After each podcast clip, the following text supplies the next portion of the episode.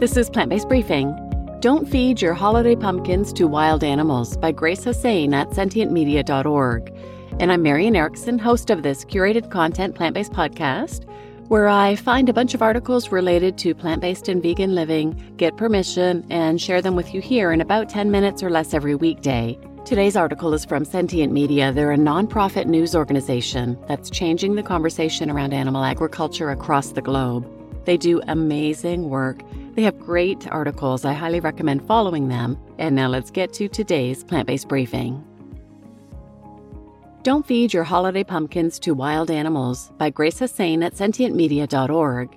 Kathy Halamka has quite a crew to feed. At Unity Farm Sanctuary in Sherborn, Massachusetts, she cares for three very excited cattle Audrey Heifer, Pat McTrouble, and Elliot Steer, as well as Dudley, a shaggy white Scottish Highland steer weighing in at almost a ton. Pumpkins are an occasional indulgence for the cows, but other animals at the sanctuary benefit from the gourds too.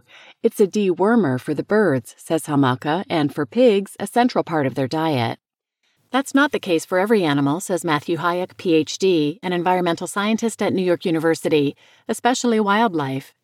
Every year, 1.3 billion pounds of pumpkins end up in landfills, resulting in massive amounts of food waste and methane emissions as the gourds break down. Yet, tossing your pumpkins into the woods isn't a good alternative, say wildlife and environmental experts.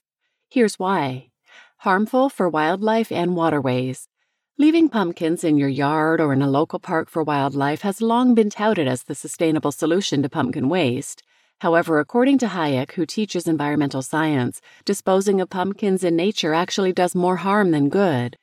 Human food is preferred by only a few species, he says, so when we leave pumpkins out, it's usually the ones that are already overpopulated who benefit, like deer, rats, or squirrels, making it even easier for them to outcompete other animals.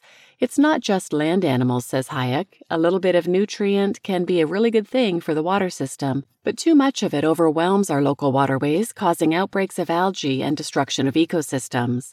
When we think about fostering diversity, we want to focus on the wild animals that have a harder time, says Hayek. If you really want to support your local ecosystem, he suggests building a bee hotel or planting native wildflowers instead. Be pickier about your pumpkins. One solution to pumpkin waste that Hayek does recommend is being more selective about the types of gourds you choose. We're growing a lot of pumpkins that are only serving an aesthetic purpose, he says. Instead, he advises looking for those that are also good for roasting or cooking, such as Long Island cheese pumpkins, which are decorative and delicious. As an alternative to trashing them, Hayek suggests composting those you can't cook with. That's exactly what Halamka does for any pumpkins she can't feed to their animal residents, namely those that have been carved or decorated.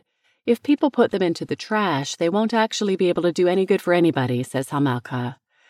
Though she encourages people to buy fewer pumpkins to reduce waste, Halamka says community pumpkin donations have gone to good use at Unity Farm Sanctuary, especially during the holidays.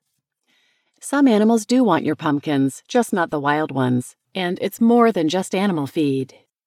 The farms and neighborhoods surrounding the sanctuary donate upwards of 1,000 to 1,500 pumpkins every year, Halamka estimates. With proper storage, that's enough pumpkins to last them through January, significantly cutting the cost of feeding their residents, especially the pigs. The work they do at Unity Farm Sanctuary is about more than just saving farmed animals. The organization takes a pro social approach to their work, one that recognizes the interconnectedness of social, environmental, and animal justice.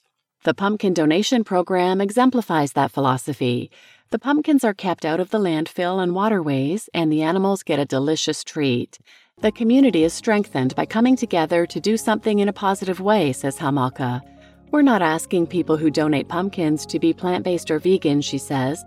We're asking them to be kind, something she believes opens the door for furthering their mission of getting people to recognize the unique sentience of their residents. One pumpkin probably doesn't make a difference, says Hayek, but the reason that we do all sorts of things is because we know it makes a collective difference.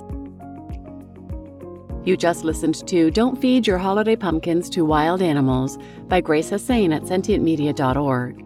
And I'm Marian Erickson, your host, and this article ties in nicely to the next two episodes that are talking about kitchen composting. But the headline really caught my attention because I had felt so good about myself the last few years once I learned to smash them and go drop them in the woods.